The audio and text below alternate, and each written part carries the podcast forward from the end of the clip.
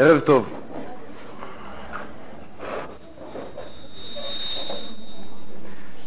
הנושא שלנו היום יהיה, אם הגדרנו את השיעור האחרון ב, ב, בנוסח של ביקורת הרסנית, אז אנחנו צריכים לדבר היום על ביקורת בונה. או בנוסח אחר, בשיעור הראשון שהיינו כאן דיברנו על עידוד.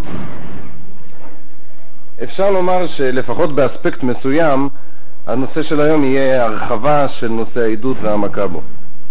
זאת אומרת, גם היום אני אולי אזכיר דוגמאות של ביקורת הרסנית, אבל רק כדי לעמת את הדוגמאות הללו מול דוגמאות של ביקורת חיובית, של ביקורת בונה. שלב ראשון, אחד הדברים הפשוטים מאוד מבחינה רעיונית, אבל מאוד לא פשוטים מבחינת היישום המעשי, זה שחלה עלינו חובה יסודית מאוד לבנות לעצמנו איזשהו, איזשהו סולם ערכים, איזשהו קנה מידה אמיתי שלפיו אנחנו אה, נבדוק את התגובות שלנו, נכוון את התגובות שלנו,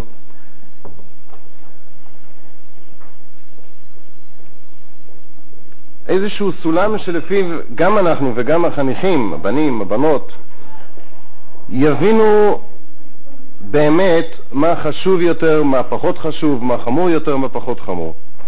זאת אומרת, כל אחד מבין באופן רעיוני שבשום פנים ואופן לא ייתכן ששוגג יחשב כמזיד. כל אחד מבין שלא ייתכן ששבירת כוס תגרור אותה תגובה, אותה ביקורת, אותה חריפות, כמו נניח שקר או עבירה. זאת אומרת, הסולם, הסולם שאני מדבר עליו, אני חלילה לא עומד כאן לפסוק בהלכות דעות, הסולם קיים אצל כל אחד. אני רק מזכיר שהסולם קיים רק בתיאוריה, לא במעשה.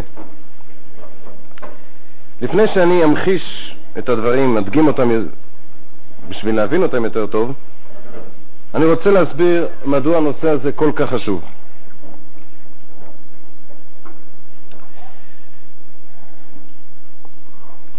ראשית, מבחינה פרקטית. ברגע שיש, ברגע שנשמעת הרבה מאוד ביקורת כלפי הילד, הוא משתכנע באופן פנימי, גם אם הוא לא אומר את זה במילים, שהביקורת היא מטרה לכשעצמה. זאת אומרת שבעצם מחפשים לבקר אותו, מחפשים אותו, רוצים למצוא בו חסרונות, וברור שהוא מנסה להתמודד להתמרד, הוא משתדל שלא לקבל אותה. אם הוא מצליח, אז הוא במצב יותר טוב מאשר אם הוא לא מצליח להימנע. אבל עיקרון, זה בעצם היה טוב בכלל בכל היחס שלנו לילדים, אה, לנסות להעמיד את עצמנו במקומם. אם מישהי נמצאת במקום עבודה במערכת הבית ויודעת שיש מישהו שכל הזמן מבקר אותה, אין ספק שהיא לא תקבל את הדברים, היא יתעוררו בליבה רגשות שליליים כלפיו, וגם כשהוא יהיה צודק לא תהיה מסוגלת אה, להפנים ודאי את מה שהוא אומר. קל וחומר לגבי הילדים. קל וחומר כשאנחנו ההורים עושים את זה לילדים. זאת אומרת, קודם כל מבחינה פרקטית, אם אנחנו אומרים ביום מאה פעמים לא, ואני לא משתמש במספרים מוגזמים, אנחנו אומרים ביום מאה ביקורות, הסיכוי, שמ... הסיכוי שמשהו מהם ייקלט הוא חלש מאוד. מה שכן לנו להיקלט זה מה שדיברנו בפעם שעברה, התדמית השלילית הכללית של הילד, ואת זה אני אזכיר עוד פעם בנקודה הבאה. זאת אומרת, המסקנה היא שביקורת בכלל, כל ביקורת, ובפרט ביקורת חמורה, צריכה להישמר רק לדברים שהם באמת חמורים. זאת אומרת, עבירות במזיד. ומזיד מוחלט, לא שוגג קרוב למזיד, אני לא נכנס למונחים הלכתיים, לא רשלנות פושעת, רק מזיד ממש.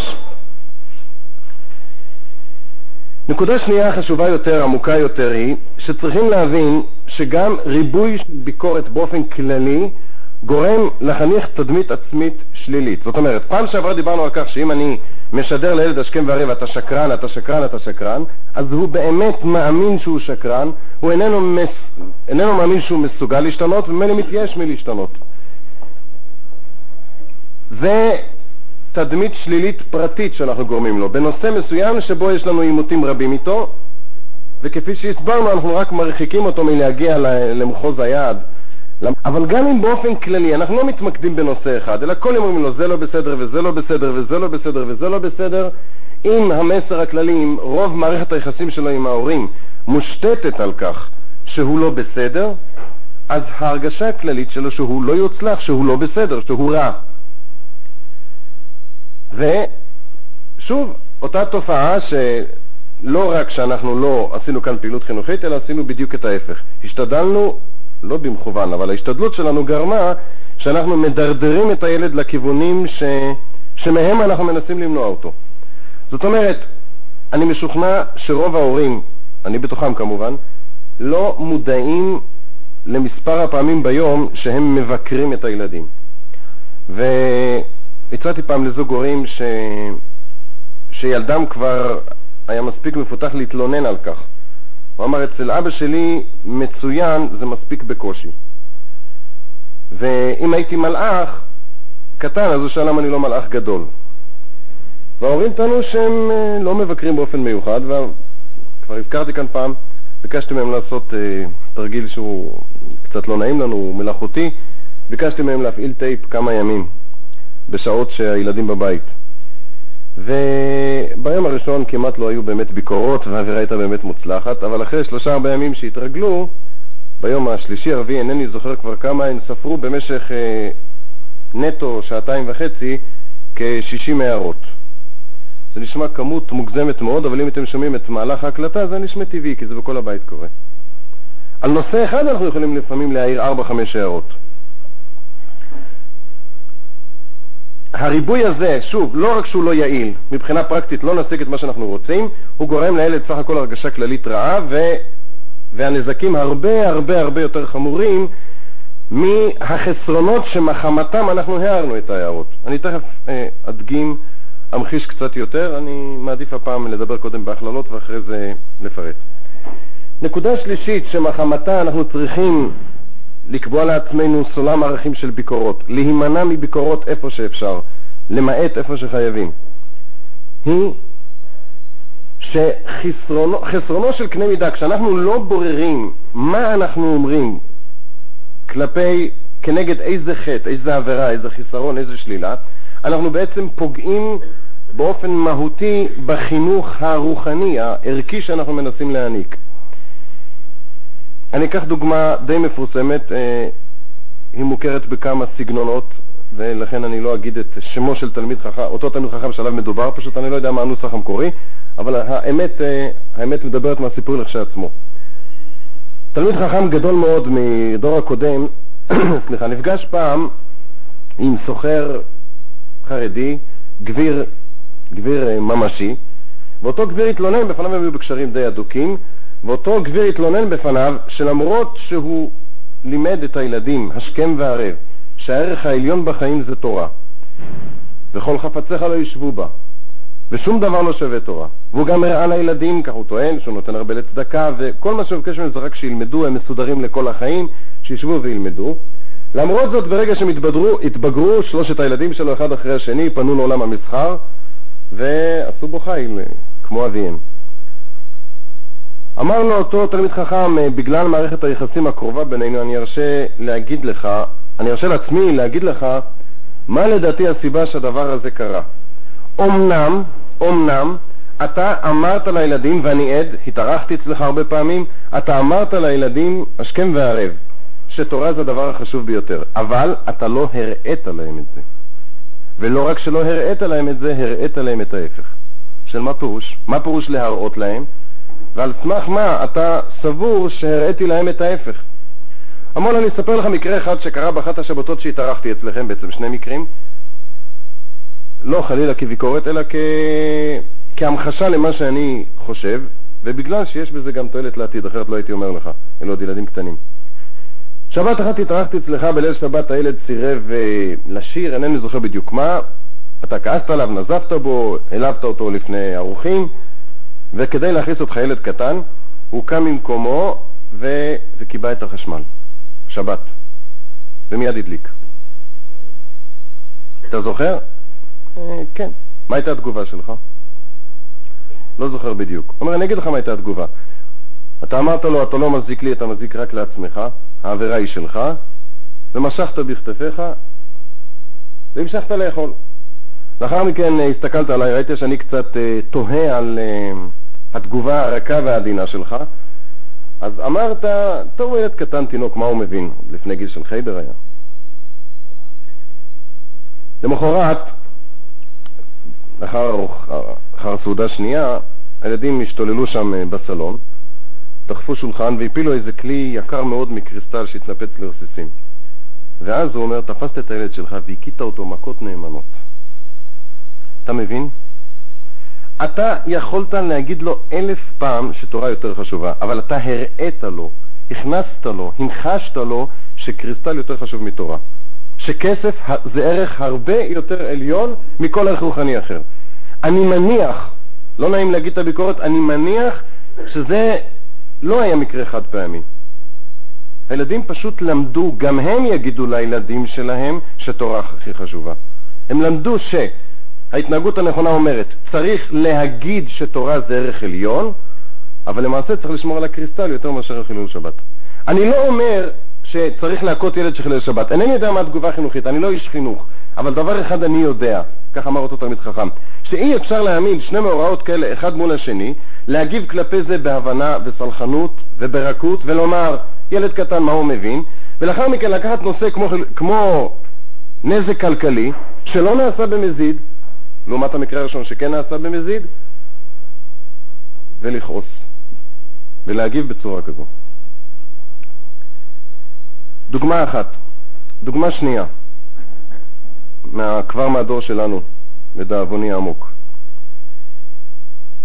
אה, סיפרתי כאן, נדמה לי שסיפרתי על אה, שיחה שהייתה לי עם איזה נער, שהוא כבר, אה, אף אחד לא יכול להאמין על המראה החיצוני שלו שהוא, הייתה לו פעם איזו שייכות לתורה, ליראת שמיים ושמירת מצוות. ו...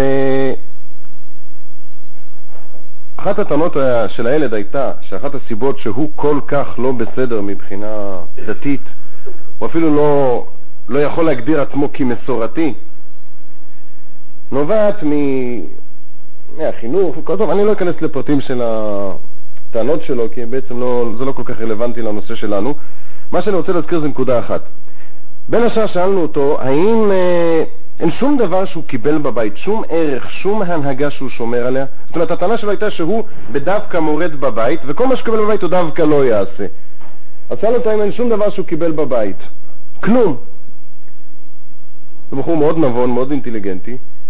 הוא הביא כמה דוגמאות, ופתאום, בדוגמה האחרונה שהוא אמר, הוא פתאום חייך אה, חיוך אה, מעניין, מוזר. דוגמה הייתה, הוא אמר שהוא מקפיד מאוד לצחצח שיניים כל ערב. אז שאלתי אותו מדוע אתה מחייך, והלוואי עליי ההנהגה הטובה הזו. אז הוא אומר, לא, אני נזכר במשהו אחר. היה לו עוד חבר, שהם יחד היו באיזה דירה, באיזה מקום, והוא אומר כמה שהוא היה מושחת, הוא היה מקפיד, שנינו היו מקפידים על משהו בלילה, אני הייתי מקפיד על צחצוח שיניים, והוא היה מקפיד על קריאת שמע. נו, ומדוע זה משעשע אותך? הוא אומר, זה משעשע אותי מהסיבה הפשוטה. גם בבית שלי חינכו לקריאת שמע. אבל אם לא צחצחתי שיניים, אמא שלי הייתה מתעצבנת וצועקת ומסבירה שזה עולה כסף הרופא שיניים ומוציאה אותי מהמיטה. וקריאת שמע היא לא תמיד הייתה זוכרת להזכיר לי, ואני מהר מאוד למדתי שצחצוח שיניים הרבה הרבה הרבה יותר חשוב מקריאת שמע למיטה.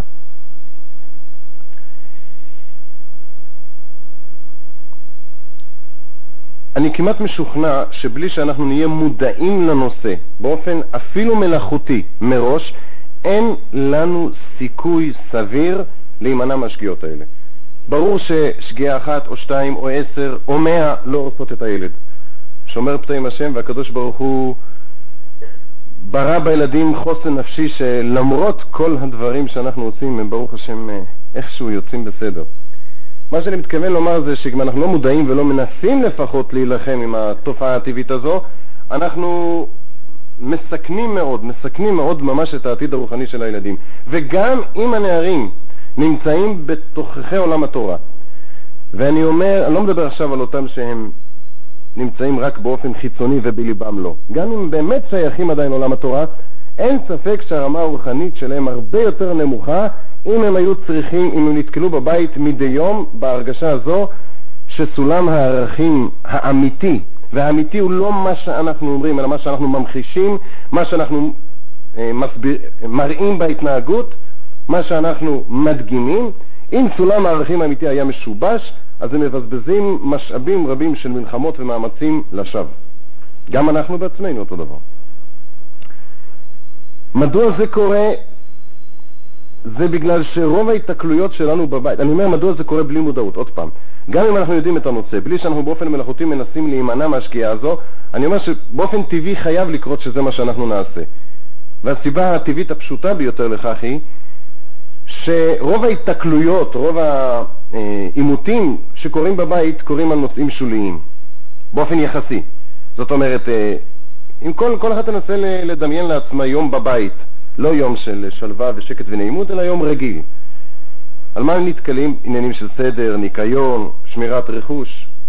אה, שאני לא אחשד שאני מזלזל בסדר בגלל שאני גבר, אני, אני יקב ואני מאוד רגיש לנושא.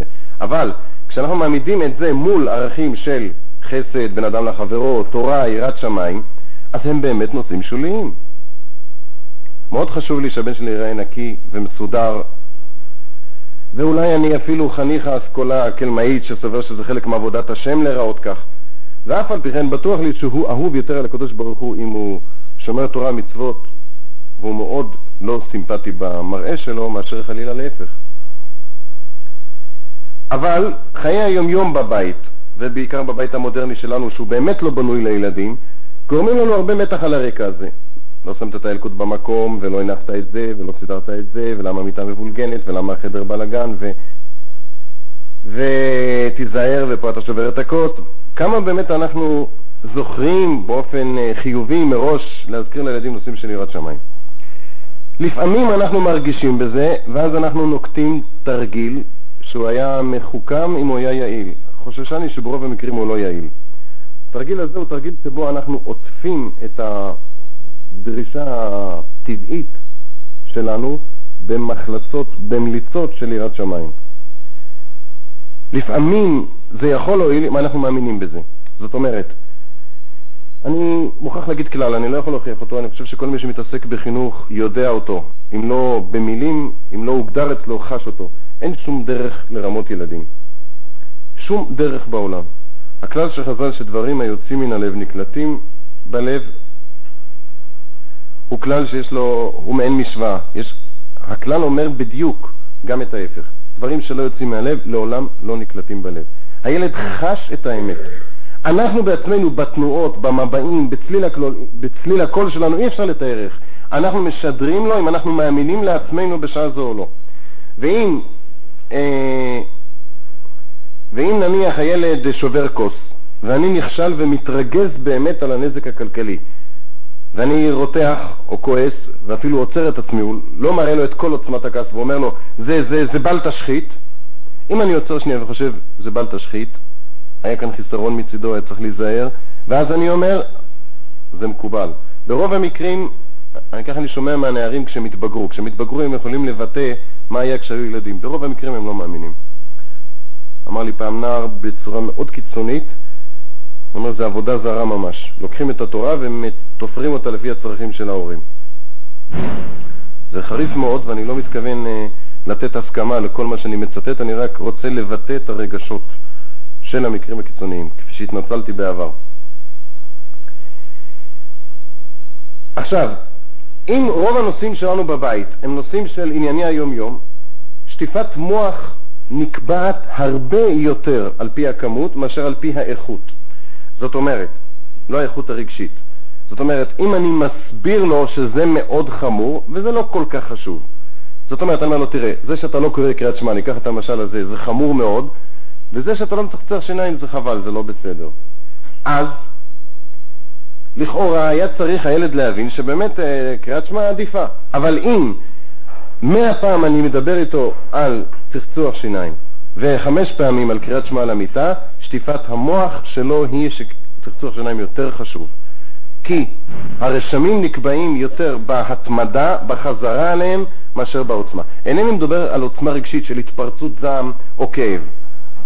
אני לא יכול למדוד את זה, אינני יודע, אבל, אבל כשלא מדובר על עוצמה רגשית, אלא אינטלקטואלית, בנוסח הדברים שלנו, לא מוטל בספק. הכמות היא זו שתקבע את, ה, את העמדה של הילד.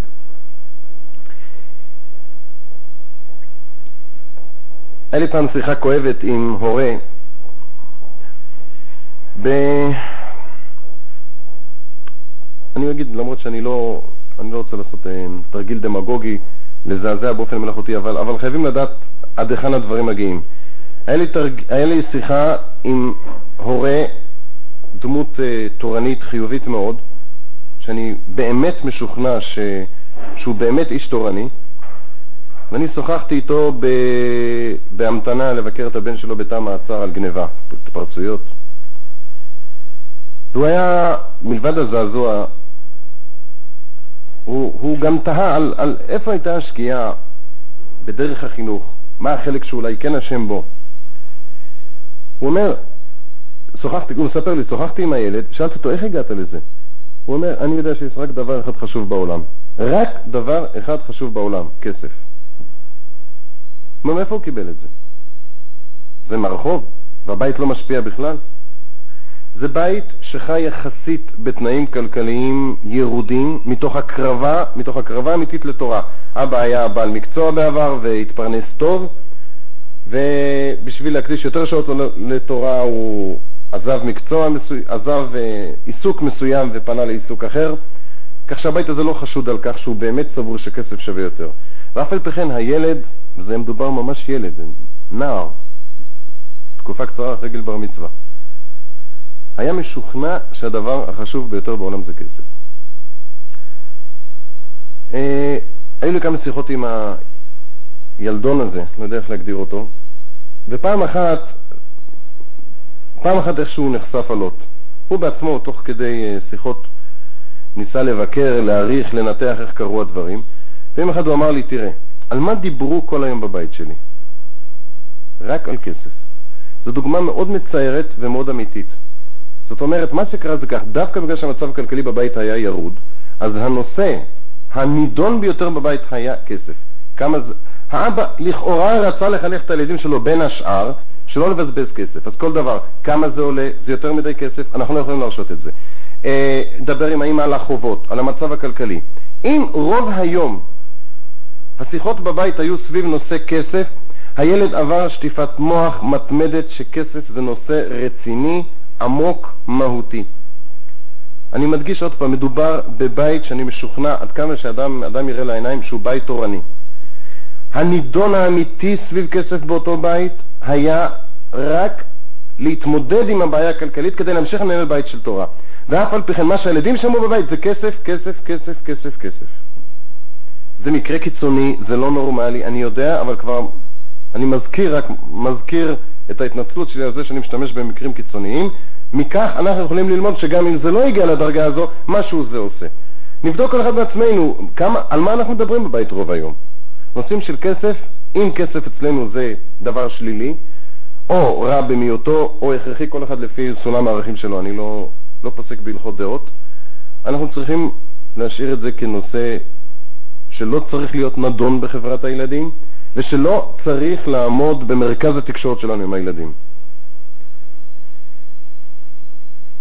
לא רק כסף, אני, לא, אני רק מביא את זה כדוגמה למה אני מתכוון שטיפת מוח אצל הילדים. אני יודע מתוך, אה, מתוך מעט הניסיון שלי שהרבה פעמים, הרבה ביקורות שלנו על הילדים נובעים סביב הבעיה של כסף. כשנתקלתי פעם בילד ששבר אה, שבר אה, שמשה בחיידר, וכשלקחו אותו למנהל, לדין, אז הוא אמר, מה הבעיה? שאני אהיה גדול, יהיה לי מלאת אלפים כסף, ואני אשלם לכם שמשות כמה שאתם רוצים. הוא אומר לו, מאיפה אתה יודע שיהיה לך מלאת אלפים כסף? אז הוא אומר, מה, אין דבר עומד בפני הרצון, ואני רוצה הרבה כסף. זה שיעור מעניין בהלכות דעות. את ההלכה הזו שאין דבר עומד בפני הרצון הוא למד, הוא רק מיישם אותה לערכים אמיתיים שהוא הבין בשטח. אם ילד, אם ניקח את הדוגמה שילד שבר משהו בבית ואנחנו מחליטים בכלל שצריך לבקר, אני אשתמש גם בדוגמה הזו כי נדמה לי שהיא די נפוצה, אני חושב שאסור לנו לבקר את זה בגלל הבעיה של כסף. ואם זה מה שמפריע לנו כרגע, מוטב, מוטב לבלום ולא לומר מאומה. זאת אומרת, מה שחשוב ביותר, כשאני שואל את עצמי, אני רוצה לחנך את הילד שלי שיש סולמות של ערכים, יש דברים חשובים יותר ויש דברים חשובים פחות. אני רוצה יחד עם זה לבנות לו תדמית עצמית חיובית, אני רוצה שיהיה טיפוס אקטיבי, פעיל, יוזם. אני רוצה שיעבוד את השם באמת מתוך חדוות יצירה, מתוך רוממות. אני באמת רוצה שיעבוד השם. איך אני מסביר לילד מה חשוב יותר? רק בדרך אחת. מה שאני מדבר עליו יותר הוא חשוב יותר, מה שאני מתייחס אליו יותר הוא חשוב יותר, ומה שפחות הוא פחות חשוב. מה שאנחנו עושים באופן מודע בשולחן שבת, בשיחות נעימות, כשיש זמן של שלווה, כולנו מלאכים. אין, כמעט אין בזה ספק. האינטואיציה הטבעית של כל אב ואם בישראל אה, מספקת בשביל באמת לגדל בני, לגדל בני תורה אמיתיים. הבעיה שלנו כשאנחנו אימפולסיביים, כשאנחנו לא שולטים בעצמנו, כשאנחנו מתחת לרמה הרוחנית הממוצעת אפילו שלנו. ובכן, אני מסכם את, ה... אני מסכם את הקטע הזה של הדברים, שאם אני, אנחנו מתייחסים בדווקא לנושא הביקורת, הצגנו שלוש טענות שאני, כמדומני, שהן המרכזיות בנושא. מדוע לא להרבות בביקורת ומדוע אנחנו זקוקים לסולם ערכים. זאת אומרת, אה, ריבוי ביקורת לכשעצמו גורם את ההרגשה שזה ביקורת עם מטרה לכשעצמה. סיבה שנייה, תדמית עצמית שלילית בגלל שבסך הכל כל היום הוא לא בסדר. ובעיה שלישית חמורה יותר, ככל שאנחנו מרבים בביקורת אנחנו פחות מסוגלים לתכנן את הדברים, אה, לחשב אותם, לומר את הביקורת באופן נכון. הערה נוספת שאמרנו בפעם שעברה, שהגישה הנכונה דורשת לא להדגיש את הביקורת, את השלילה, את האל תעשה, אלא את העשה. אם אנחנו לא רוצים לגדל ילדים פסיביים, בעלי תדמית עצמית ירודה מאוד, צריך תמיד לעודד את הילד לנהוג נכון, וזה מה שהתכוונתי שהנושא שלנו קשור לעידוד, לעודד את הילד לנהוג נכון ולא להפך. זאת אומרת, אה, כל מה שאני אומר עכשיו בנושא הביקורת, כשאני אגיד איך כן לבקר, הכל בתנאי כפול שחייבים באמת לבקר. ואין לנו דרך לעקוף את הביקורת, או להציג את הביקורת באופן עקיף, באופן חיובי. ברור שזה לא עניין של מילים, אומרים ככה, אומרים ככה. אה, פעם שעברה הבאנו דוגמה, דוגמה שאני בניתי אותה על משהו שקרה, שמחנך מסוים אה, השתכנע שאסור להגיד לילד אה, רק אל תעשה, אלא גם כן, אלא בעיקר את תעשה. הוא אמר לה, אמר לילד, אני אשתמע, עשיתי את הדוגמה בצורה אחרת, הוא אמר לילדה, לילד, אני אראה לך איך לעשות. אני אראה לך איך לעשות, זה אומר, אתה לא מסוגל, אתה לא יודע. רק, אני מקווה שזה מובן, אני רק מדגיש את זה כיוון שנתקלתי לפעמים ביישום משונה, שנתפסים למין, כאילו אני קובע איזה הלכות דיבור, כמו שאמרתי, זה לא הלכות לשון הרע, כך מותר לדבר וכך אסור. המנגינה, הטון, ההרגשה שלנו היא חשובה, לא בדיוק המילים. אה, זאת אומרת, השאלה היא מה המסר שאנחנו מעבירים מעבר למילים. אני אביא אולי דוגמה טריה. אה, בבית שלי אשתי לא הרגישה כל כך טוב, ובתי הגדולה קטנה באחריות אה, לקחה על עצמה את כל העול של הבית, וזה היה, היה נראה לי שזה מאמץ מאוד קשה. והיא ציפתה ל... ידעתי, היא ציפתה לאיזושהי תגובה ממני, ואני לא אכנס עכשיו לסיבות, לא התכוונתי לקנות לה פרס על זה. רציתי שהיא תרגיש שזה באמת חשוב, שתרגיש חשיבות במעשה עצמו. חשבתי רגע איך לעשות את זה, כי להגיד לה שזה מצווה וזה חסד ושהיא ילדה גדולה, זה כבר היא רגילה לשמוע. השקיע מאמץ מעבר לרגיל, חיפשתי דרך אה, להביע את זה. הייתה צריכה לעשות איזושהי עבודה לכיתה, איזשהו צורך, לא שיעורי בית, איזו עבודה, קוראים לזה שיעור חברה. הכנתי לה את העבודה בעצמי באופן אה, מדפסת, באופן כזה מרשים מאוד, ונתתי לה את זה, ואמרתי לה, אם המורה תשאל אותך למה אבא עשה, לא חשבתי שהיא תשאל, אבל בשביל אה, להחדיר באופן עקיף את מה שרציתי, אז אמרתי ככה, אם המורה תשאל למה אבא עשה את זה, אז תגידי, שגם אבא רצה חלק במצווה שלך, והוא לא ידע איך הוא ישיג את זה, אז הוא חשב שאם הוא יעזור לך, אולי בשמיים יחשבו שזה... שיש לו זכות במצווה, כי הוא עזר לך לעשות משהו אחר. ש... אם היית יכול לצלם אותה. אני אמרתי שרצית, אמרתי לה שאם המורה תשאל למה אבא עזר לה, למה אבא עשה את זה, אז היא תגיד שאבא רצה גם כן שיהיה לו חלק במצווה הגדולה, והוא לא ידע איך יהיה לו חלק, איך יהיה לו חלק במצווה הזו, הוא חשב שאולי אם הוא יעזור לך בדבר אחר, שלכן יכולת לעשות את זה, זה ייחשב בשמיים שיש לו מצווה. היא ברור שהיא מאוד התרגשה וברור שהיא קיבלה פיצוי נאות ודרבון. אולי בדרך אגב היא, היא כן סיפרה, זאת אומרת המורה כן שאלה אותה והיא כן ענתה לה. היא סיפרה לי את זה, אני, המורה שאלה אותי ו... ואמרתי לה שאתה רצית חלק במצווה. מה, אבא לא יכול, מאיפה יהיה לו כזו מצווה? הוא לא יודע, ו...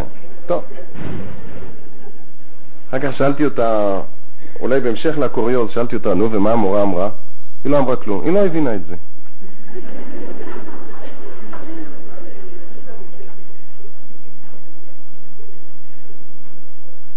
אני לא משוכנע שהיא לא הבינה את זה, אבל אני, אני ממחיש בזה שהילדה משוכנעת שהיא כן הבינה. זה לא העמיד אצלה בספק את זה.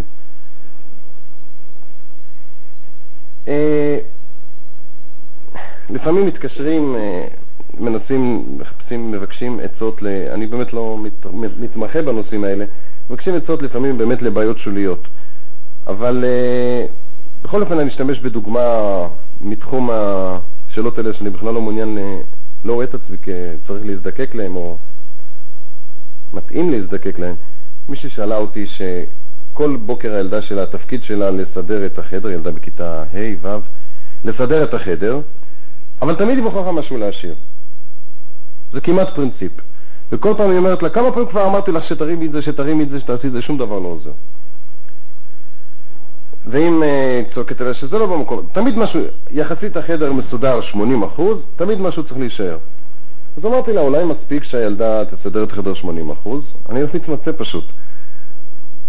אז היא אומרת, אה, כן, אבל עקרונית אני רוצה לדעת שהיא תדע איך חדר מסודר. אמרתי לה, אם באמת לא מפריע לך הבעיה עצמה, אז יש לי פתרון.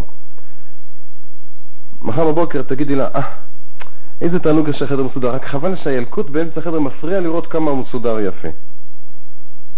היא אומרת, זה לא יאומן, היא קפצה על הילקוט ובחמת זעם סילקה אותו למקום. זאת אומרת, ואחרי זה סיפרה לי שכתבה לי, אפילו ביקשה שאני אגיד ברבים, שכבר שבועיים עברו ונפתרה הבעיה.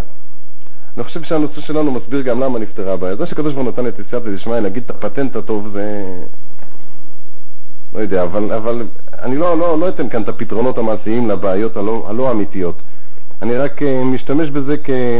כדוגמה לנושא של ביקורת. אני חושב שהנושא שלנו מסביר גם למה נפתרה הבעיה. זה שקדוש ברוך הוא נתן את סייעתא דשמיא להגיד את הפטנט הטוב זה... לא יודע, אבל, אבל אני לא, לא, לא אתן כאן את הפתרונות המעשיים לבעיות הלא, הלא אמיתיות. אני רק uh, משתמש בזה כ, כדוגמה לנושא של ביקורת. הילדה התאמצה. זה עול בשבילה לסדר את החדר. זה קשה לה. אנחנו עכשיו עומדים מול החדר החצי כוס ריקה או חצי מלאה, מסודר או לא מסודר, ואם היא רגילה שזה ביקורת, היא לא עושה את זה בתענוג, היא לא מרגישה את עצמה מוצלחת, היא לא יכולה לעשות את זה, והיא גם לא מתעודדת לעשות את זה הלאה. כשאני מדגיש את החדר מסודר יפה, אפילו לא, אפילו לא, אפילו לא, אפילו לא מגביל את השבח, אני אפילו לא אומר, החדר מסודר יפה, רק חבל שלא סידרת את הילקוט. זה דוגמה שהספונטנית אומרת, בקר, אמור ביקורת, ואני אומר שבמחשבה שנייה אפשר בכלל לא לבקר. החדר מצוין, לא ביקרתי בכלל. מה החשש הרוחני, החינוכי הנורא, שילדה לא תבין שלקוט באמצע החדר זה פגם ב... בהלכות סידור החדר. אז אני אומר לה שפשוט לא רואים שהחדר מסודר יפה. לא רואים כי זה מפריע לראות כמה הוא מסודר יפה.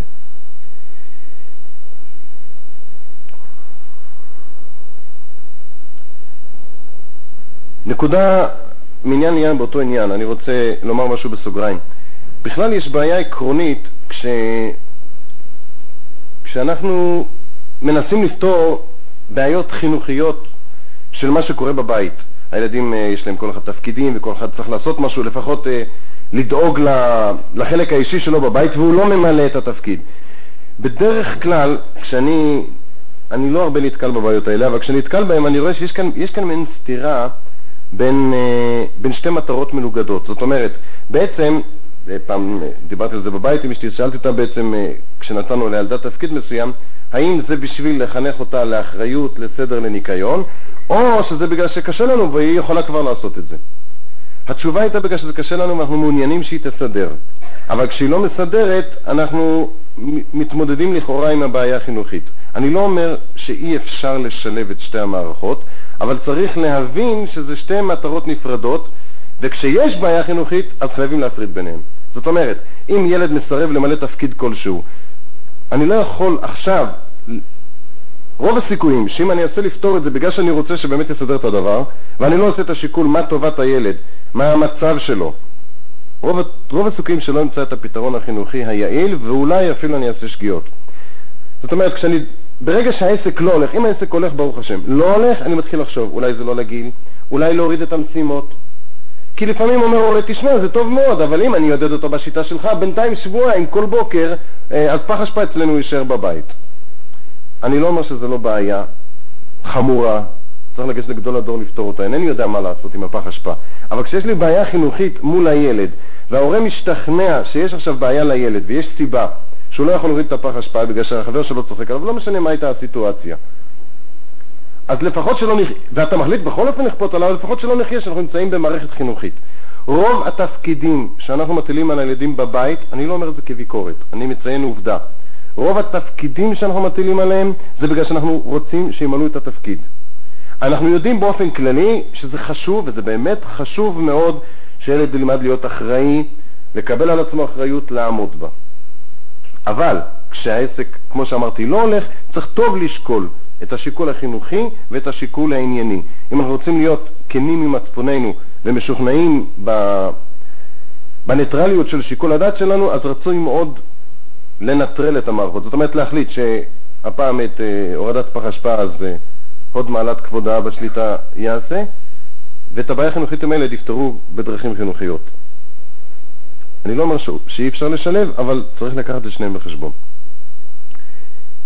עוד דוגמה, אה, ילדה שהיה לה מנהג אה, מעניין לשבור אה, כוס או צלחת או לשפוך את החלב על השולחן מדי, בוק, מדי, אומרת בבוקר, מדי פעם בשבוע, פעם בשבועיים. עד כדי כך שההורים היו משוכנעים שיש לה איזה בעיה של קואורדינציה, חוסר תיאום, והיא עברה כמה אבחונים וכמה מכוני ייעוץ, במידה מספקת כדי שתרגיש שמשהו מוזר ומשונה אצלה, וזה ודאי טוב מאוד לעתיד לחיות עם ההרגשה הזו. ולבסוף הגיעו למסקנה שאין שום בעיה אמיתית, חוץ מהאבחון היה שיש משהו תת-הכרתי שגורם לה לשבור. טוב, זה כבר יכול להרגיע, מצאו את האבחון, הכל בסדר, יש לה משהו תת-הכרתי שגורם לה לשבור. אה, כשההורים תיארו איך נראה הבוקר אצלם בבית, אני די הערכתי את העובדה שהילדה לא שוברת חלונות, רק כוס. ילדה בכורה שעמדה תמיד תחת ביקורת נוראית, נוראית, תמיד מושווית לאחרים ותמיד דורשים ממנה הכל. ושוב, מדובר על בתים טובים, זה רק חוסר ערנות. המתח, הלחץ של הבית, שני ההורים יוצאים מהבית, שניהם צריכים בשעה מסוימת לצאת. ואז ביקשתי מהם שיעשו מאמץ וישחזרו מה קורה, מה קרה בפעם האחרונה ש... בתקלה האחרונה. טוב, לא היה קשה, לא היה קשה לשחזר את זה.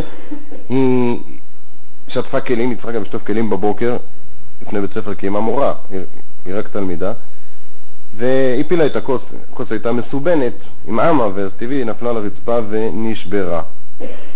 ואז אמא אמרה לה, כמה פעמים כבר אמרתי לך שלא מחזיקים כוס ככה, כמה פעמים כבר אמרתי לך? ואבא אמר, היא לא אשמה, היא כזו, יש לה שתי ידיים שמאליות. אבא דווקא מתחשב.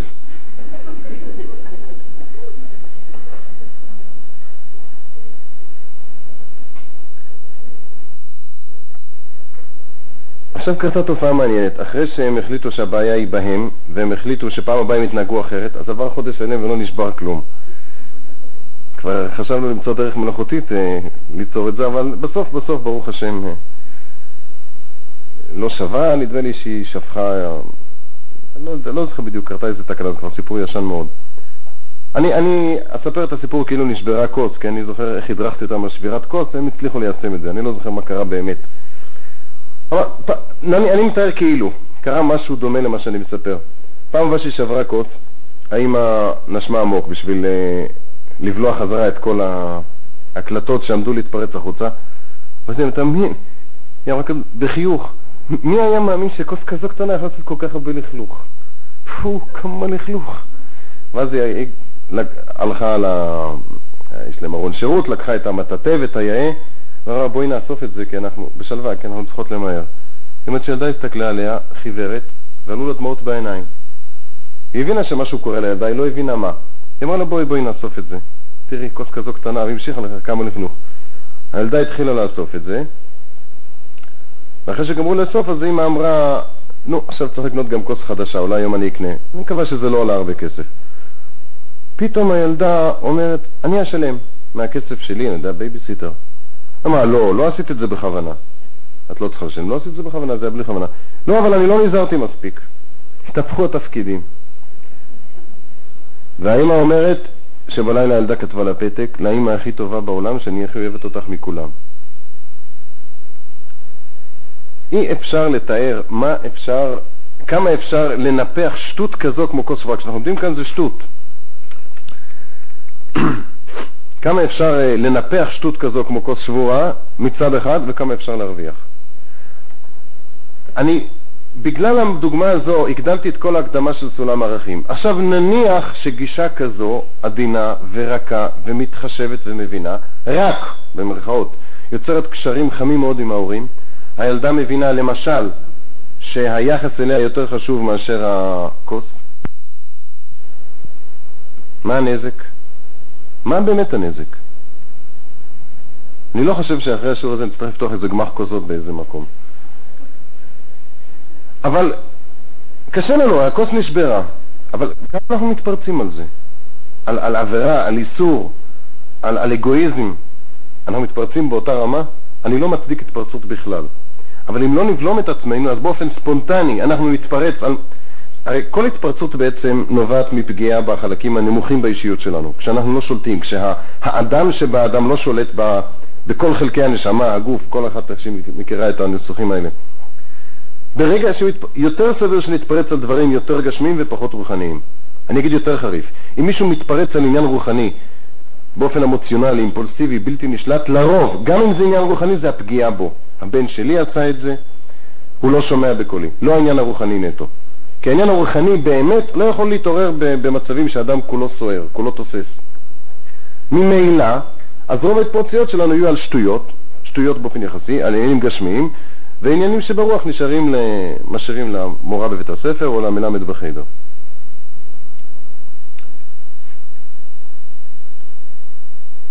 אני רוצה להביא עוד דוגמה אחת של, אה, של ביקורת, ביקורת עדינה. שוב, אני מדבר רק על מקרים שבהם אני לא יכול להראות איך כן, לא יכול לעודד לעשות, אלא אך ורק כשאני חייב לבקר, איך אני עושה את זה ברכות, בעדינות, ובאופן פרופורציונלי, באופן יחסי ל, ל, לעוצמת האסון והפשע. ילדה יושבת על קצה הכיסא, מוכר? כמה פעמים כבר אמרתי לך שאת יכולה ליפול? דרך אגב, כמה פעמים כבר אמרתי לך, זה משפט מאוד מעניין, היה כדאי לנתח אותו מבחינה פסיכולוגית, חינוכית. מה, מה אנחנו מתקנים שאומרים כמה פעמים, מישהו אמר פעם שאמא שלו אמרה, כבר מיליון פעם אמרתי לך לא להגזים. מה, מה, מה זה כמה פעמים כבר אמרתי לך? כשאת אומרת כמה פעמים כבר אמרתי לך, את צריכה להגיד לעצמך, זאת אומרת שהאמירה לא יעילה. תתעצבני על עצמך, לא מצאת את הדרך לפתור את הבעיה. מבחינת הילד מה שהוא שומע זה, כמה פעמים כבר אמרתי לך, ו... ואפשר להסתדר עם זה, תגיד לי עוד כמה פעמים, מה יש?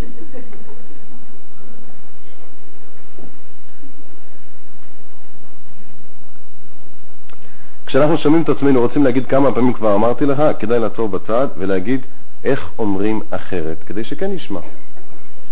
ובכן, האמא אומרת, כמה פעמים כבר אמרתי לך שלא תשאל קצת קצה ואת יכולה ליפול, והילדה דווקא יושבת, ו... והמרדנות הזו, אני אומר בפירוש, זה בבסיסה זה מרדנות חיובית. כי גם כשאני אומר לילד כמה פעמים אמרתי לך, אני בעצם אומר לו, הרי אתה טיפש. מה אני, מה אני בעצם רוצה להגיד לו? אתה טיפש שלא מסוגל להבין, כי אתה אחרי הרבה פעמים לא קולט? מה אני רוצה, מה אני רוצה, מה המסר שהוא צריך להבין מאחורי המשפט הזה? או אתה לא מסוגל לשכוח, או אתה פשוט רע. מה, מה הכוונה וכמה פעמים אמרתי לך? אני לא רוצה לשאול, שנשאל את עצמנו כמה פעמים כבר אמרנו לעצמנו ש...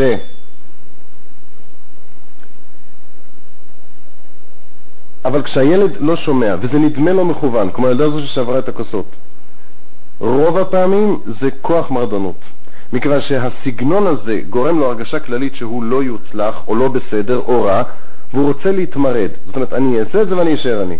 אני לא רוצה להיכנס לעומק כוחות המרידה. אני חושב שעם החוש אפשר להבין את זה, ואני ניתוח עמוק מדי, אני לא חושב שהוא יעיל כאן ולא מתאים אולי למסגרת. אנחנו רוצים אה, לדבר יותר על ההיבטים המעשיים. אבל כעיקרון ברור שיש כאן מרדנות, ולכן צריך לעקוף אותה.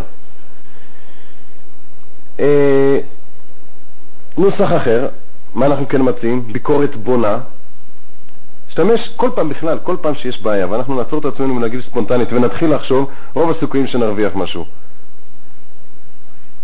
הצענו להגיד לה אחרת. אה, האמא התגברה על החשש שהילדה תיפול, זה קשה מאוד, אני יודע, אבל התגברה על זה. אחר כך כשהילדה דיברה אליה, אז היא אמרה לה ככה, אני לא יכולה להתרכז עכשיו במה שאת אומרת, כי אני אוהבת אותך, וכל הזמן אני מפחדת שתיפלי, אז אני לא רגועה. בלי בעיות הילדה התיישבה. כרגיל, זאת אומרת, התיישבה כמו שצריך, הם שוחחו, ועוד פעם הילדה לאט לאט אה, הגיעה לקצה הכיסא. אני בכלל לא יודע מה ההלכות החמורות האלה, איך בדיוק לשבת ואל תשימי את ה... טוב, אני לא נכנס לנושא הזה. אנחנו, לפעמים יש רושם שאנחנו סתם רוצים לתפוס את הילדים כל הזמן בהוראות והערות בשביל שחס ושלום לא יברחו מהריבוע שלנו. אבל, אה, ושוב האמא אמרה לה את זה, והאפקט היה יותר טוב מאשר עם הצעקות. כאן אין לי happy end שבסוף, אחרי שבועיים מאז הכל היה בסדר, תמיד אתה יושבת בדיוק בריבוע, מסמנת עיגול וסוד את הרגליים, ואני מקווה שלא הייתה כזו, אבל לפחות, לפחות הייתה הודעה מפורשת שזה הרבה יותר אפקטיבי, הרבה יותר, הרבה יותר חיובי ובריא.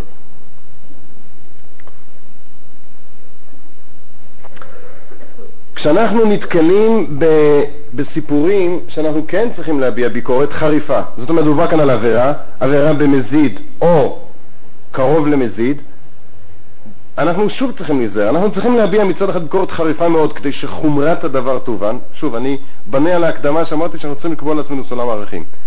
שחומרת הדבר תובן, שתיקלט עמוק בלב, שהילד לא יתגונן, כי כשאני מסביר לו שהוא מאוד רע, בעצם הוא רוצה להתגונן. אני רוצה שהוא יפנים את זה, אני נמצא כאן באיזושהי סתירה. אני אביא דוגמה להמחיש את הפתרונות, את היישום המעשי, כל אחת צריך למצוא לעצמה. אותו סיפור, שתי דורות. כשהייתי ילד, למדתי ב... לא בחיידר, היה לנו אמנם מלמד שבא ללמד קריאה, אבל אז אה, באזור שבו הייתי לא היה חיידר, היה בית ספר תלמוד תורה של חינוך עצמאי. היה לנו מורה, אני זוכר את זה, אני מדבר על הייתי ילד מקביל לכיתה א' היום, ב', היה לנו מורה לחקלאות ומלאכה. לא יודע חקלאות ולא מלאכה, אני גם לא זוכר מה עשינו, אבל דבר אחד אני זוכר. הוא לא היה הדמות החרדית שאנחנו מכירים היום, זאת אומרת, הוא, הוא הופיע עם כובע כזה קש קלוע, קראנו לזה כובע סרוג על משקל הכיפה הסרוגה, והיה לו, הלך עם חולצה עם שרוולים עד כאן, לא הדמות של רב. וההשפעה החינוכית שלו עליי בפעם אחת נשארה עד היום, ואפילו השפיע הלאה על החניכים שלי. מעשה שהיה, שתלמיד אחד בכיתה התרגז על השני וזרק עליו סידור. אנחנו כולנו מסכימים שזה מעשה חמור, הוא, הוא דורש ביקורת חמורה מיידית, יחד עם זה שהילד יפנים את הביקורת, יצטער על מה שעשה, אבל לא יצא עם הרגשה שהוא רשע. איך עושים את זה? המורה הזה לא, לא נקט בשום אמצעי מלאכותי, הוא בכלל לא ידע חינוך, אבל הוא עמד בכיתה ופשוט בכה. ואת זה אני לא יכול לשכוח עד היום. ואחרי זה הוא בקושי אמר, זה, הוא היה ניצול שואה, הוא אמר, זה מה שהנאצים עשו לנו, והלך מהכיתה. זה אפקט חינוכי שאם היינו יכולים היום להעביר אותו, אנחנו לא ברמה הזו, בואו בשעה אחרת. ובכל אופן, קרה אצלנו מוסד חינוך כלשהו, שילד, אה, מעשה ממש דומה, ילד התנדנד והניח רגליו על חומש. נכנסתי, נכנסתי לישיבה, שם ראש הישיבה ואני, הייתי צריך להגיד איזה שיחה, פתאום אני רואה את התופעה הזו, ומישהו העיר לו, זה לא היה שוגג ועשה ככה, אבל הוריד את הרגליים. זאת אומרת, הוא לא נבהל. עכשיו הבעיה שעמדה לפני הייתה כזו, היו כמה שראו את זה. אני חייב להגיב בחומרה רבה מאוד, כי כאן זה... כולנו מסכימים, אני מבין שזה נושא שטעון, אה, דורש, זוקק תגובה חמורה מאוד. אני צריך שילדים יקלטו את המסר, יפנימו אותו, ו... ולא ידחו אותו בגלל שאני מסביר להם שהם רשעים. ואז אמרתי להם, אבל אני, אולי לא טוב שנקטתי דוגמה אישית, אבל עכשיו כיוון, ש... כיוון שעשיתי את זה, אני אני חייב להסביר עד הסוף. אני השתדלתי, השתדלתי לחשוב מה שאני אומר, להגיד מהלב. אני, אני לא מדבר על ההצגה.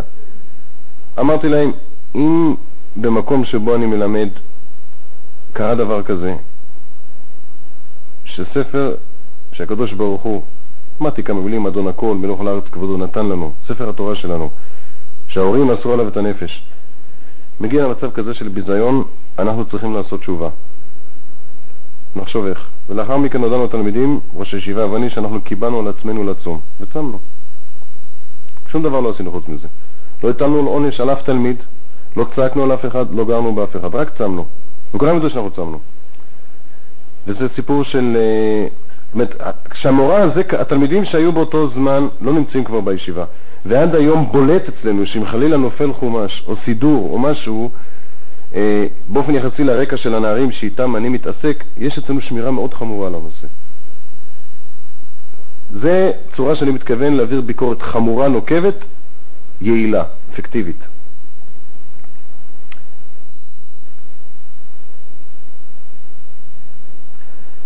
אה, נער אחד מאלה שבחסדי השם חזרו למוטב, עבר הרבה עימותים וגלגולים וכל המרצים המומחים וסמינריונים והכל בשביל לחזור. היה לי פעם אחת שיחה איתו אחרונה לפני שהוא חזר להיבלע, ברוך השם, מאחורי הסטנדר. מה, מה, מה השורה האחרונה? מה החזיר אותך? הוא אומר, מה אתה חושב? אמרתי, אין לי שמץ של מושג. הוא אומר לי, בטח אתה חושב, ההרצאות של זה, הוא היה מספר לי, זה דיבר איתי, מה זה גאון, משכנע, זה אמר ככה וזה אמר ככה, וזה בן אדם נפלא ומקסים. אז הוא חשב שלפי המחמאות אני קבעתי עמדה, אמרתי לו, באמת שאין לי מושג. הוא אומר, בטח אתה מקווה שאתה. אמרתי לו, כן, אבל אני לצערי לא חי באשליות. אז הוא אומר, רק דבר אחד החזיר אותי, הדמעות של אמא. איזה דמעות של אמא? הוא אומר, אמא שלי הייתה, כשהתחלתי להתקלקל, אבא שלי, אבא שלי היה רב איתו, ו... ו... טוב, אני חלילה לא דן, שלא נעמוד אף אחד בניסיון הזה. הוא אומר, אבא שלי עד היום יש לי טינה אליו. אני צריך מאמצים רוחניים ענקיים בשביל, בשביל לא לעבור על כיבודיו. אבל אמא שלי מאז הפסיקה להגיד לי שום דבר. טיפלה בי כמו, כמו שאני תינוק שלה, ורק הייתה עומדת מתפללת ובוכה. הוא אומר, זה הדבר היחיד שהחזיר אותי, זה הדבר שהחזיק אותי. גם זה צורה של ביקורת על מעשים. ביקורת חיובית בונה. אבל חלילה, חלילה, אני מקווה שלא תעשה, לא, אף אחד לא יחליט עכשיו שהאמא צריכה לעמוד להגיד תהילים כשילד לא, לא שם את הילקוט במקום. זו הבעיה המרכזית ביותר. להעמיד סולם ערכים, לשמור את האמצעים האלה, אבל המקום.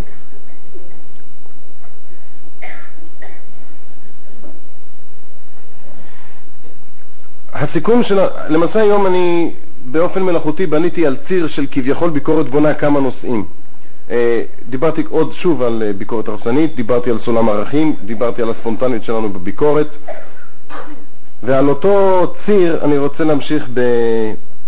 בהקשר, לא, לא לגמרי אותו דבר, זאת אומרת, אני מתנצל על המבנה ההגיוני שהוא לא כל כך יסודי בדברים, כי אני רוצה שכל הרצאה תהפך לנושא בפני עצמו ושתהיה יעילה בפני עצמה, כי אני יודע שאין רצף אני לא יכול לבנות ממש אה, קומה על קומה. אז אני כל הרצאה קצת לוקח את הנושא המרכזי וקצת גונב מנושאים אחרים שהם חשובים, ו... ואני יכול גם להרשות לעצמי לחזור על אה, עקרונות בדרך הזו. ילד אחד בחיידר בז ללימודים. הוא לומד, ילד טוב, זלזל בהם. יום אחד המלמד שאל בחדר את הכיתה הזו, כיתה גדולה, לפני בר מצווה, ילדים, מה אתם אומרים? ככה הוא בהתלהבות, אה, שאלה רטורית. יש משהו יותר חשוב מלימוד תורה? והילד הזה צועק, כן, צ'ונט. ברור שכל הילדים פרצו בצחוק, והמלמד אה, לא. הוא אומר, קמתי אליו, זה באמת אה, צריך להיות אמיץ כשאחד כזה יקום, הוא ידע שהוא יקום אליו. הוא אומר, הסתכלתי עליו והופתעתי. הוא לא התכוון להתלוצץ. הוא אמר את זה במרירות ובכעס. אמרתי לו, אתה משוכנע? הוא סיפר לי את זה. אמרתי לו, אתה משוכנע? הוא אומר לי, אני משוכנע. הוא ממש כועס. אמרתי לו, לא יודע, צריך להבין למה. תנסה לדובב אותו, לשוחח. טוב, אני שוחחתי עם הנער אחר כך, המלמד לא כל כך... אה, לא, רוצה, לא משנה. שוחחתי עם הנער. על נושאים אחרים, זמן אחר, אמרתי לו, אתה זוכר פעם שאמרת בכיתה ככה בדיחה טובה, אני כביכול גיריתי אותו. בדיחה טובה כזו, המלמד שאל מה זה, מה יותר חשוב ללמוד תורה ואתה אמרת צ'ונט? אמר לי, זה לא בדיחה, זה האמת. שוב בכעס. אמרתי לו, למה אתה חושב כך? דווקא צ'ונט שאלתי אותו או גם עוגה? מה לא יודע, בשביל אבא שלי צ'ונט. או, כאן התחיל להיפתח משהו. אמרתי לו, מה פירוש? מה פירוש בשביל אבא שלך צ'ונט? אז הוא אבא שלי מכריח אותי כל שבת להגיד משהו על פרשת שבוע. אני מדבר, הוא לא מקשיב. הוא אוכל, אוכל, אוכל, אוכל, כל הזמן אוכל. זה פירושו המחשה. האבא אמר לילד מדי שבת שמאוד חשוב דברי תורה על השולחן. ודברי תורה, אני מצטט מהילד, ודברי תורה על השולחן הופכים את השולחן לשולחנו של מקום ולמזבח של עבודת הקודש. ובלי שהוא אומר דברי, וכשהוא אומר דברי תורה אז הוא חשוב. כל זה הוא אמר, אבל הוא הראה שהצ'ונט באמת חשוב. הוא לא הקשיב, הוא לא שם לב למה שהילד מדבר, הוא היה שקוע בצ'ונט. לעומתו, לעומת הסיפור הזה, סיפר הילד עצמו, טוב, אחרי שהסברנו לאבא, לא רצינו שיפסיק לאכול צ'ונט מיד בשבת הבאה, גם בגלל עונג שבת וגם בגלל שהילד ירגיש את התרגיל. עשינו איזושהי צורה עקיפה לפתור את הבעיה הזו. אבל אותו ילד אה, בא אחר כך מיוזמתו לספר לי, אני התממתי וכאילו לא הבנתי אותו, כי הייתה לי בעיה כאן לא לתת לו איזשהו חיזוק נגד אבא שלו, אז, ולא יכולתי להשאיר את זה בשתיקה. אמרתי שאני צריך להבין את הנושא, לא כל כך ברור לי. אז הוא אמר לי, שבת, אה, שלוש שבתות אחרי זה, פגש אותי בחוץ, הוא אמר לי, אתה זוכר? אני עכשיו אני אסביר לך, אתה רוצה שאני אסביר לך? מה שלא הבנת. אמרתי לו, כן. נסע לשבת להתארח אצל קרובים, והוא אומר, אתה היית צריך לראות בית שבאמת תורה זה חשוב. הוא אומר, התינוק שלהם, התינוק שלהם, הוא כבר ילד גדול, התינוק שלהם מכיתה ב' אומר דברי תורה על פרשת שבוע, מה כבר יודע להגיד? הוא אומר, אבא שלו יושב ככה, שתי ידיים על האוזניים ומסתכל עליו. אומר, אתה יודע איך אני התרגשתי? זה התשובה.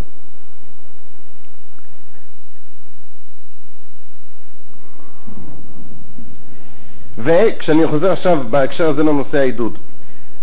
כשאני דיברתי פעם ראשונה על עידוד בגלל לחץ הזמן, בגלל הניסיון לדחוס כמה שיותר בחבילה אחת, דיברתי רק על, אה, הדגמתי רק דוגמאות קצרות במילים. על פי אותו עיקרון ברור, על פי מה שדיברנו היום, שעידוד במילים הוא הרבה פחות יעיל מעידוד בהתנהגויות. אני תכף אסביר. כי כשאנחנו מתנהגים אנחנו ממחישים לילד שזה באמת כך. הילד פחות מאמין למילים מאשר למעשים, כי הוא חש שהאמת נקבעת על פי ההתנהגות ולא על פי המילים. יתרה מזו, כשאני מעודד את הילד באופן ישיר, וזה גם נושא שלא לא ניסחתי את זה, את ההסבר הזה, אבל בין הדברים שאמרתי הוא נמצא. אני מודד את הילד באופן ישיר, יש לו גם סיבה לא לקבל את זה, מכיוון שזה מחייב. אל תגיד שאני מצוין, כי אני צריך להמשיך להיות מצוין. כשאני מודד אותו באופן עקיף, הוא חייב לקבל את זה. מאותה סיבה שביקורת עקיפה עדיפה על ביקורת ישירה, מאותה סיבה עידוד עקיף עדיף. ולכן, לא התכוונתי בדוגמאות האלה של המחשה, כשדיברתי על הצ'ונט או על ה... לא התכוונתי להגיד שעכשיו נהיה כולנו צדיקים. הלוואי ויכולתי לעשות את זה, אבל התכוונתי להגיד שלפחות ננצל את הידיעה הזו לא רק בשביל לקלקל, אלא גם בשביל לבנות.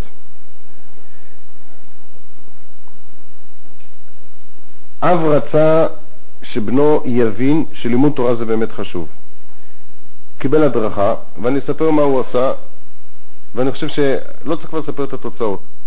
ירדו מבית הכנסת, ליל שבת. אחד האברכים שואל את חבר שלו, היה שולם זוכר אצל משפחה אחת, ולשני האברכים האלה ששוחחו, הבנים, היה חבר משותף מהכיתה. אז נוצר אצלנו מנהג כזה שמזמינים את החברים. אז הוא שאל אותו, אתה נותן לבן שלך ללכת? ואבא כמובן רצה להגיד באופן אוטומטי לא, כי אנחנו בדרך כלל אומרים מיד לא, לפני שלושים אפשר להגיד כן. אבל פתאום הוא ראה את הילד לידו מסתכל בו, ואז הוא כביכול מדבר אל האברך, ולא שם לב, ש... כביכול, לא שם לב שילד מקשיב, הוא אומר, איזה שאלה, הוא למד היום פרק, הוא למד השבוע פרק משניות בעל פה. מה, בחור כזה אני לא אתן לו ללכת? הוא אומר, מספר לי אבא אחרי שעושה את זה, אני לא הסתכלתי לבן שלי, אבל הרגשתי שמשהו כאן קרה. הילד עכשיו, לא אבא שלו אמר לו שזה חשוב, הוא ראה שזה חשוב. הנה, בין המבוגרים הגדולים, הענקיים, המפחידים האלה, הם מדברים, פתאום הוא נהפך לנושא, לנושא חשוב, הוא לומד תורה, הוא למד פרק משניות, האבא מתפאר בזה לפני אברך אחר, ועוד נותן לו פריבילגיות. כמה הרצאות, כמה שיחות, כמה מלל צריך לשפוך בשביל להשיג את האפקט הפשוט הזה. או, אותו אבא, אני מדבר על אבא שכמה היחס שלו ללימוד תורה היה ממש מזעזע, קשה לדעת איך זה נוצר. פשוט פעם פתחו מכתב שהוא דרך איזושהי התכתבות, אני לא יודע, הוא כתב לי איזה חבר שאפילו לא מכיר אותו, יצרו איזו התכתבות בשני נערים, ושם הוא אמר שזה הכל שקר וזה לא חשוב וזה רק המבוגרים רוצים את זה. ככה התחיל הטיפול בסיפור. לפני כן אף אחד לא ידע מאומה.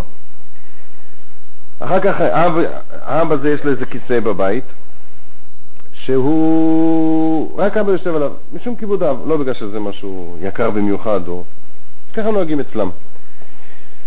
יום אחד הבן לא שם לב וישב עם גמרא ולמד, חזר למבחן. בא האבא, והאמא נכנסה לקבל את פניו, ונלי בדיוק קבירתה את זה, אמרה לו, אה, אתה מרשה ל... לזה לשבת על הכורסה? אז הוא הסתכל, ראה, הוא מיד רצה להגיד לא, אבל הוא גם ראה את הגמרא ביד, והוא גם נזכר, והוא אמר, מה זאת אומרת, עכשיו הוא לומד. מה זה קשור? הוא לומד עכשיו גמרא. אי אפשר לתאר את, של, את הפנים של הילד. שוב, ברור שהמחשה כזו, הדגמה כזו, היא שווה עשרת מונים מכל, מכל צורה של דיבור ומלל. אז יש לנו כאן גם את אסור מרע ועשה טוב ביחס לילד וגם ביחס לעצמנו. כל מה שצריך לעשות עוד זה רק להתפלל. בהצלחה. שלום. כל הלשון מפיצת תקליטורים, ובהם שיעורים במבחר נושאים, במחיר שתי שקל לתקליטור, מכיל 40 שעות שיעור, כמו כן תקליטורי DVD המכילים כ-330 שעות שיעור. ניתן להזמין תקליטורים או תקליטורי DVD במשרדי כל הלשון 02-581-6622 או בכתובת דואר אלקטרוני cd שטרודל kolhl.com אם ברצונכם לפתוח תחנה להטענת נגנים או להפצת תקליטורים, תוכלו ליצור קשר עם משרדי כל הלשון. ניתן לקבל בדואר אלקטרוני או בפקס את רשימת השיעורים הקיימת בכל הלשון. לקבלה בפקס, הקישו 03-617-1111, הקישו 0 עם הכניסה למערכת, ולאחר מכן 5 ופעלו לפי ההוראות. לקבלה בדואר אלקטרוני, שלחו הודעה ל-l שטרודל kolhl.com